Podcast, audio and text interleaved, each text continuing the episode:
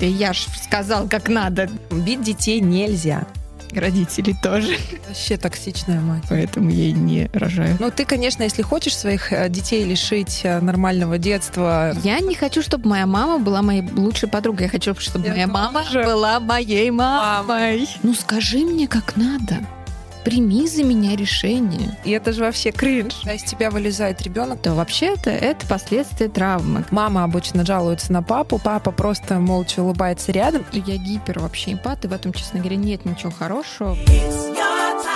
Инга, привет. Э, привет, Таня. Привет всем, кто нас слушает. Э, Нашим преданным поклонникам. О, да. С вами на связи Таня и Инга, и наш подкаст о том, как разрешать себе жить а мне можно. Почему мы так хорошо знаем эту фразу?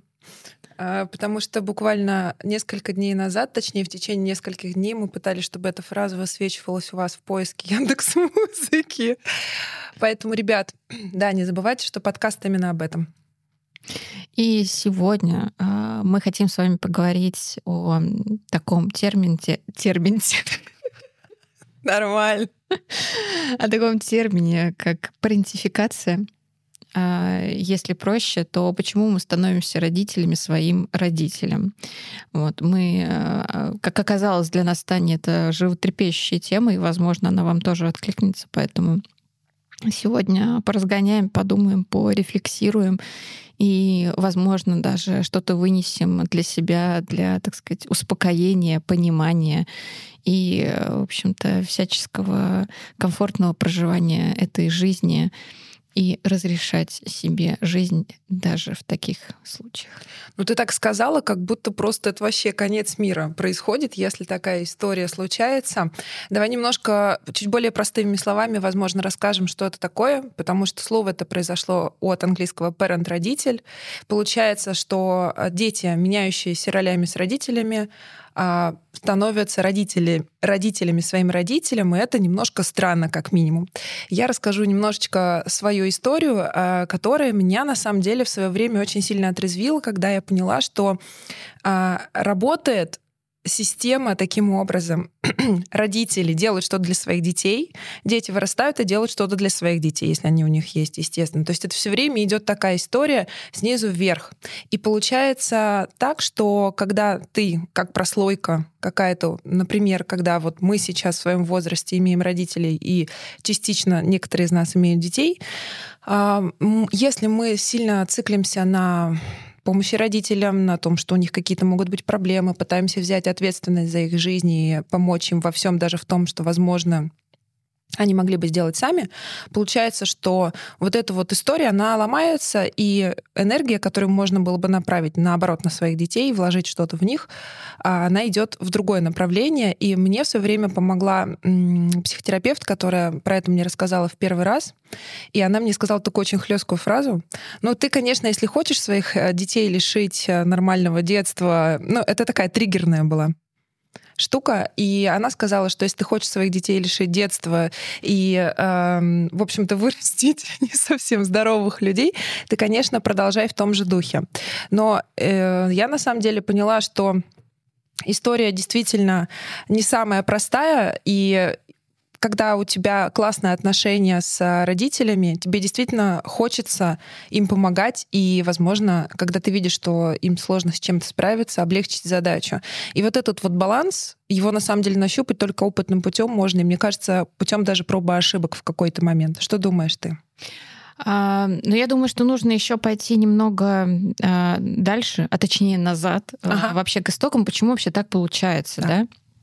А, как правило, а вот эта вот парентификация, она возникает э, на уровне каких-то проблем, какой-то травмы. То есть мы не просто так встаем в позицию некого такого большого защитника, кого бы то ни было, вот в частности родители, да, это происходит, когда ребенок видит, что родитель не справляется с тем, что он взрослый, там у него возникают какие-то проблемы психологического, физического характера, там начиная с того, что он там, не знаю, болен чем-то, например, либо у него какие-то зависимости, там, начиная от алкогольных и заканчивая всем остальным, либо какие-то сложные этапы в жизни, а, разводы, потери работы и так далее, и так далее, и так далее. То есть на этом уровне, когда а, родитель становится, ну, грубо говоря, слабее, и не может оказывать ребенку такую поддержку, какой, какой он как, как будто бы должен, но при этом ребенок, а, в общем-то, понимает, что кто-то из них должен быть взрослым и занимает эту позицию.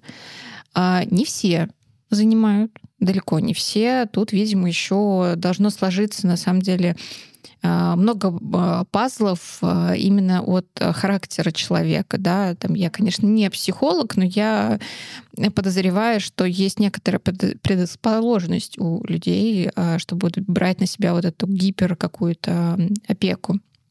Вот.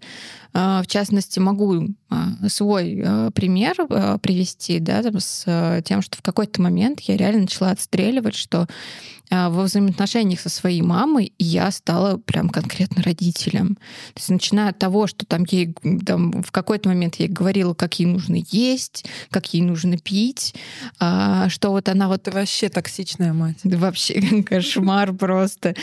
А, поэтому я и не рожаю это лучшее. Но, кстати, а, я тоже читала о том, что когда возникает а, такой момент, когда ты становишься родителем своему родителю, ты поэтому и не хочешь рожать. Честно, правда. То есть это, конечно, мы сейчас на уровне шутки это все говорим, но по факту так оно и есть. И здесь есть еще один очень интересный момент, над которым я на самом деле раньше не задумывалась.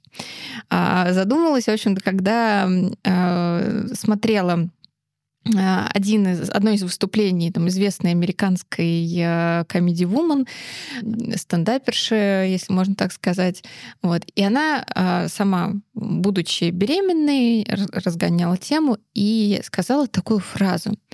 Вообще-то, как, если вы становитесь, становитесь родителями, это вообще еще не значит, что вы взрослеете. Вы просто продолжаете быть, она говорит, dudes, но с ребенком. Чуваками. Чуваками, но с ребенком. И поэтому я такая, серьезно? То есть, в принципе-то, окей, я такая думаю, блин, ну мама моя там родила двух детей, ну все, она, ну, она должна быть взрослым человеком со взвешенными какими-то решениями. Когда из тебя вылезает ребенок, из тебя должно вылезти и твою дьюц, и ты вдруг должна стать суперосознанным человеком, как будто бы, да? Да, а это не так. Да, не так. И... Да, не так. Да, не так. И я такая, блин, точно. Ну, то есть у меня такие ожидания, что если вы мои родители, вы точно должны быть взрослыми, э, правильными в каком-то смысле и так далее. А это так не работает. Слушай, это так не работает. И здесь классно поговорить про стадии взросления, потому что когда а, ребенок маленький, понятное дело, что родители для него авторитеты, и тут какой бы родитель не был дью, да каким бы он бы не был, на самом деле, может быть, не супер зрелым, он в любом случае для маленького ребенка является авторитетом и какой-то опорной фигурой. И сейчас, если мы говорим про нормальную семью, плюс-минус, где родители все-таки несут ответственность за своих детей.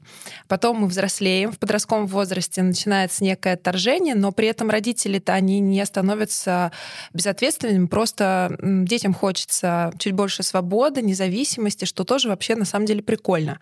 Потом, ну, я про себя сейчас говорю, да, потом в какой-то момент ты понимаешь, что, а, ну я вот этих вот чуваков, моих родителей, понимаю, вот почему они, оказывается, так говорят. А когда ты становишься родителями, ты их еще лучше понимаешь. А потом в какой-то момент, и вот здесь, наверное, вот этот вот тонкий какой-то лед, а, а, во время которого, возможно, и происходит вот это вот этот переход если по нему не пройти, когда ты вроде бы уже сам по себе взрослый, а у взрослого человека родителя тоже как будто бы быть не может. Ну, типа, раз я сама взрослая, зачем мне еще один какой-то взрослый? Вот так с этой точки, если посмотреть. Плюс у тебя появляется более релевантный жизненный опыт, плюс ты больше возможно, быстрее, круче, эффективнее какие-то дела серьезные можешь делать, типа там, не знаю, купить квартиру или там иметь свой собственный бизнес, в то время как твои родители, они уже немножечко с этой дистанции сходят. И получается вот действительно логично, что в какой-то момент ты как будто бы сильнее, чем они становишься. И вот мне кажется, здесь вот, наверное, самое сложное а, оставить каждому свою роль, не пытаться навязать им свой образ жизни, потому что мне кажется, когда мы родителями становимся, это вот как раз э, про то, что, слушай, ты должен вот так делать, ты должен следить за своим здоровьем и должен вот так питаться. То есть то, что мы привыкли от родителей на самом деле в детстве слышать. А, с одной стороны, да, я могу с этим согласиться, что нужно себя как-то ну, анализировать, э, анализировать свое поведение и так отдергивать, да, вот такие моменты. А, но что делать, когда тебе твой замечательный родитель сам говорит, ну скажи мне, как надо, прими за меня решение мне вот нужно, чтобы мне вот сказали, и я вот вот все, вот сама не могу. Особенно это касается каких-то критических ситуаций, типа, нет, вот тут скажите, и все. Вот если вы, мои замечательные дети, так э, считаете, то я буду делать именно так. А ты никогда не думала, что это больше про то, чтобы просто услышать вашу точку зрения, потому что она как раз-таки вас взрослыми считает не своими родителями, а просто взрослыми, от которых можно услышать совет, но при этом она не обязана вас, в принципе, во всем слушаться? Ну, типа, как будто это больше партнерство, нежели отношения ребенок-родитель только в перевернутом формате. А, прикол в том, что в итоге эти советы, в общем-то, и, и, и не воспринимаются, так и не берут вот. вооружение. И это как раз и это начинает походить реально на взаимоотношения с каким-то подростком, угу. который вроде ой, мне плохо, я пойду там все-таки как-то попрошу помощи у взрослого, потому что сам не могу с чем-то разобраться. Я что-то его послушал, послушал, ну, вроде легче стал, пошел какую-нибудь ерунду все равно сотворил. И, а ты, будучи в роли взрослого, начинаешь от этого беситься, такой типа, да я ж сказал, как надо, почему ты не сделала, как надо, было бы все нормально. А, ну, опять же, не факт, что было все нормально, потому что мы никогда не знаем, что к чему приведет. Да, но это прям реально бесит, и из этого довольно трудно выбраться. И это нас ведет к очередной стадии, которая уже как раз-таки в связке с нашей э, остальной э, социальной жизнью. А, это уже такие росточки, я бы даже сказала, корнище гиперконтроля. Ну, безусловно. Ты сказала такую классную фразу буквально пару предложений назад, на том, назад о том, что мы идем по кругу, но мы идем по треугольнику, помнишь? Треугольник Карпмана. Э, в эту сторону. Я его всегда хочу назвать треугольник Карпентера. Серьезно? Ну, кстати, звучит неплохо. В общем, э, это режиссер, если что. Да, а Карпман не режиссер, если что. Вот треугольник, наверное, всем уже известный, но расскажем, что там в углах этого треугольника находится: жертва, преследователь и агрессор. И получается, что в этом треугольнике могут быть два человека, как, например, ты со своим родителем. Вы можете просто меняться ролями. Например, в том случае, когда мама приходит, спрашивает у тебя совета, она как будто бы жертва, которая не знает, а, что ей сделать, и она в неком таком а, нестабильном состоянии, а ты как будто бы спасатель, потому что ты должна дать совет, который точно поможет ей из этой ситуации выйти. Потом она не следует твоему совету, и ты становишься агрессором. Что думаешь по этому? Ремнем. Я тебя сейчас... Бить детей нельзя. Родителей тоже. Ужасно.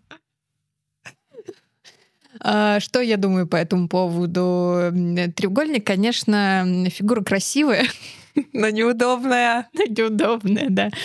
А, думаю, конечно, что всеми силами нужно из него выходить. А, иногда мне кажется даже, что я э, как будто бы выхожу, по крайней мере, даю себе там честное пионерское, что я выхожу, и на эти мгновения становится как будто бы даже легче, что вот все, я вот посмотрела на это стороны, э, я поняла, что все-таки нет, конечно, там у родителей могут быть всяческие свои эмоциональные там перепады и так далее, но в целом они взрослые люди, а, они знают, как, э, не знаю, работать, эм, за собой ухаживать, вести, в общем-то, какую-то нормальную э, жизнь. Человеческую, родительскую ну, жизнь. Да, ну то есть это не блондинец, который не может и себя переодеть, себя накормить э, и, и, и так далее. И, и ты, ну, в общем-то, по праву снимаешь с себя ответственность. И опять же, могу по себе судить, мне помогает вот прям по фактам проговорить, что там все, я снимаю ответственность за твои там какие-то Ей действия. это говоришь или себе? Ей, в открытую. Mm, да, да, да. Вот, я тебе сказала свое мнение, дальше решай, вот как тебе нужно. В любом случае, это будет твое решение, а, как бы, и, в общем-то, все. Поэтому, э, ну, это, это мне помогает чисто э, на эмоциональном уровне вот в, в моменте, и потом какое-то время, когда э, случаются уже какие-то там сильные эмоциональные перегибы, конечно, очень трудно все равно там отстраниться, но э, со временем, сравнением, э, сомнением с тем самым временем. С тем самым временем становится все-таки полегче. Слушай, у меня к тебе вопрос. А, мы же эту тему вообще изначально задумывали, в частности, потому что у нас у обеих эм, есть этот момент, у тебя, может быть, в чуть большем формате, у меня в чуть меньшем. Э, у меня история такая, что я, поскольку давно живу без родителей, а, мне в свое время очень сильно это помогло уйти от какого-то контроля и, возможно, отстроиться и начать думать даже немножечко по-другому. Но когда я нахожусь с ними, сейчас вот мы 10 дней провели у них, я прям поняла, что я как будто бы подпадаю под влияние, причем а, да, у меня тоже ростки я у себя чувствую того, что поскольку у меня родители не очень молодые, я достаточно поздний ребенок, а, им уже какие-то вещи действительно становится делать тяжело, с точки зрения там гаджетов каких-то и так далее, допустим, да. И если я понимаю, что они с этим не справляются, естественно, мне им хочется помочь. Иногда это вызывает хорошую реакцию, иногда не очень. Я думаю, все, наверное, из вас сталкивались, если вы какие-то новые гаджеты дарили своим родителям. Вместо благодарности тебе говорят, господи, зачем мне это вообще надо? И все же хорошо же было, зачем? Вот. Я просто к тому, что, как ты думаешь, а, то, что ты жив, жив, жила или живешь отдельно или в одном городе с родителями, влияет ли это каким-то образом на твою большую или меньшую включенность? Хороший вопрос. Ну, включенность, знаешь, она просто разного качества бывает. А, я тоже довольно давно начала жить а, отдельно от родителей с 10 класса. И на самом деле очень этого хотела. Вот mm-hmm. как-то так у меня там сложилось, видимо, не знаю, подростковые какие-то всяческие вот эти желания, сепарации и так далее. Вот. А был период, когда мы с мамой созванивались, ну, практически каждый день, э, просто вот чисто поболтать о том, о сём, и это было комфортно, это не было какой-то прям включенностью из серии вот я должна что-то там обязательно делать. А потом э, произошли различные там ситуации жизненные и так далее. Это перешло в такой э, формат, когда каждый звонок это, ну, это какой-то сигнал. Значит, сейчас нужно будет либо э, включиться очень сильно эмоционально, что-то как-то разрулить, что-то объяснить там и так далее, э, либо это будет э, там какая-нибудь прос- просьба что-то сделать, в частности, там, если мы говорим про какие-то там, э, там гаджеты там, и, и так далее.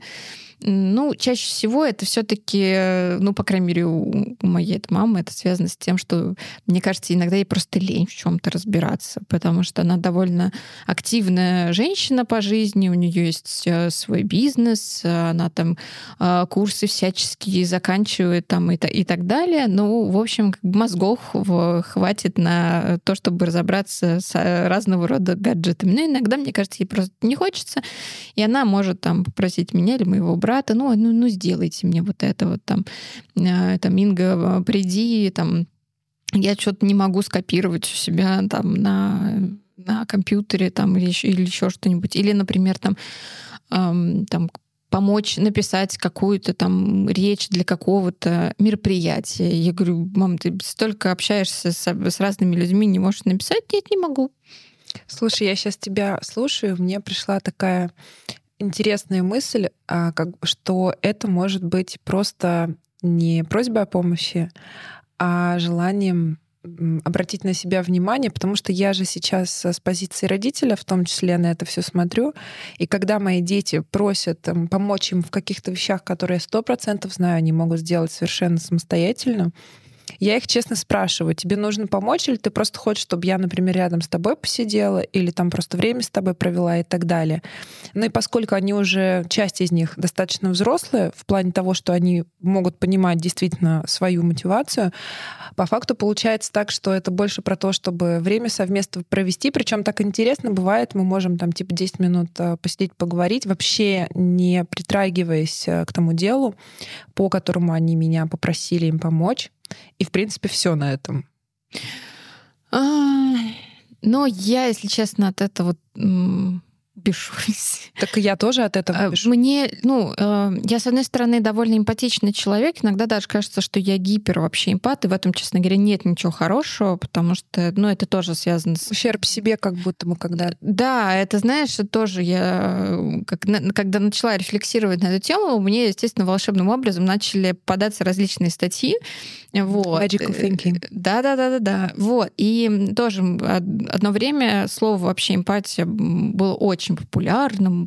О, если ты не эмпатичен, это вообще кошмар, кошмар, кошмар. Мне кажется, даже в всяких вакансиях часто это мелькала характеристика. Да-да-да, но никто не говорил, что когда у тебя э, все-таки ну, некая гиперэмпатия присутствует, да, то вообще-то это последствия травмы. Как, и э, там, да, допустим, какой-то самый, наверное, распространенный пример, э, если там один из родителей, чаще всего это там бывают там отцы, которые, возможно, страдают там какими-то зависимостями, да, угу. и ребенок привыкает отслеживать по там какой-то микромимике, по шагам, да. там и так далее, как будет себя вести родитель, как, не дай бог, не допустить того, чтобы он там, не знаю, не то, что даже разозлил, чтобы он тебя заметил.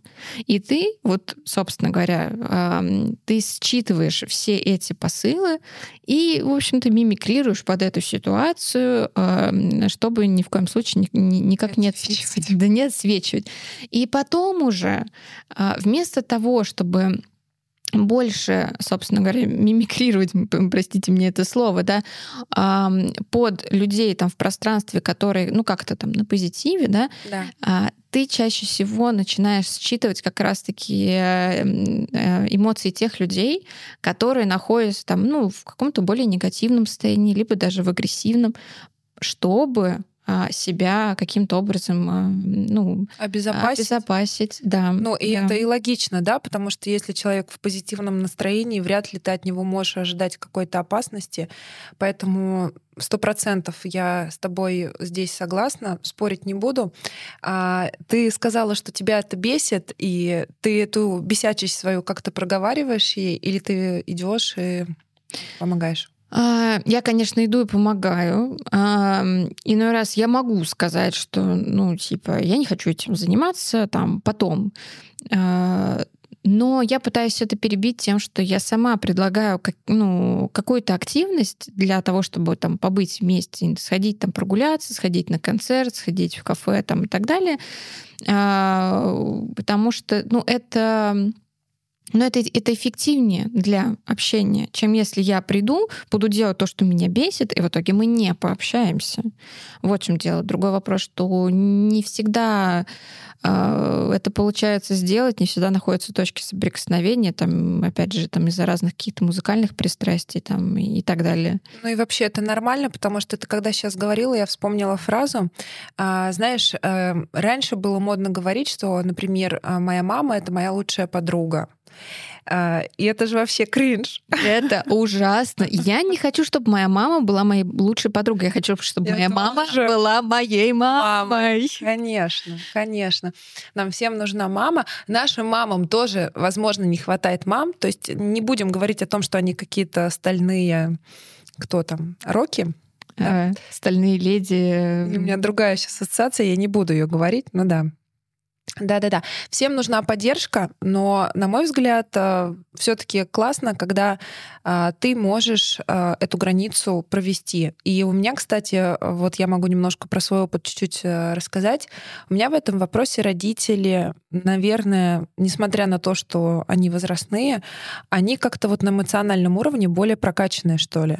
У меня папа хирург, он всю жизнь работает с людьми, и ему очень важно вот эту грань выстраивать. Он мне все время сказал, «А, Таня, когда ты будешь работать с людьми, а ты будешь работать с людьми так или иначе, ты должна научиться а, ставить некий прозрачный фильтр между собой и человеком, не потому что тебе не нужно слышать, что он тебе говорит, тебе нужно слышать то, что он говорит, но вот этот фильтр, он должен пропускать только важную для тебя информацию, эмоции и так далее.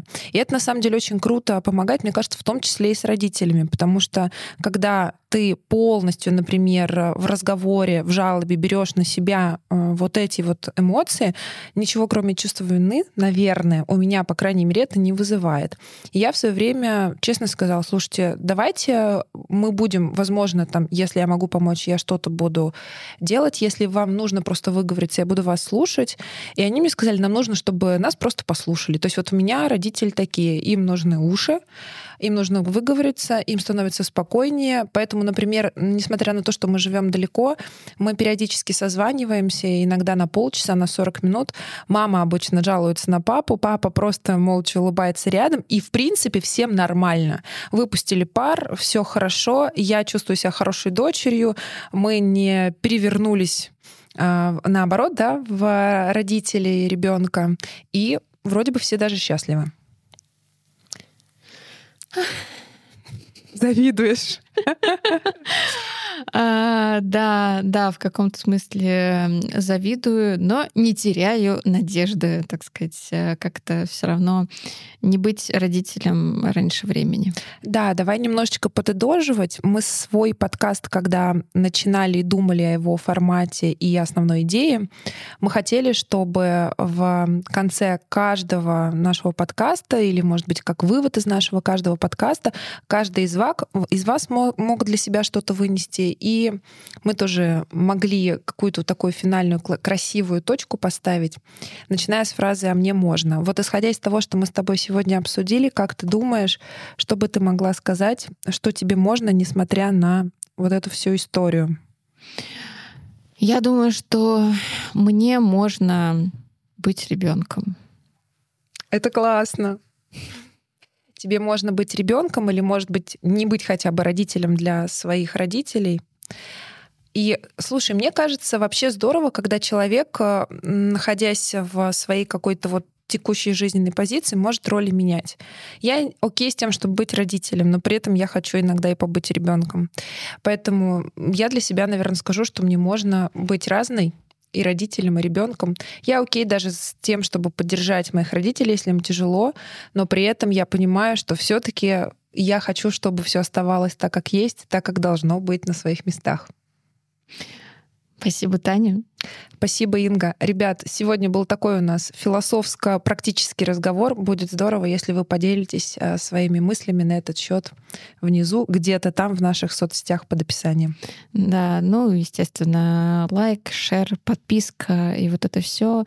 А, к сожалению, алгоритмы сейчас очень сложно, сложно обходить э, без вас, поэтому поддержите нас, нам будет это очень радостно. Да, чао, какао. Пока-пока.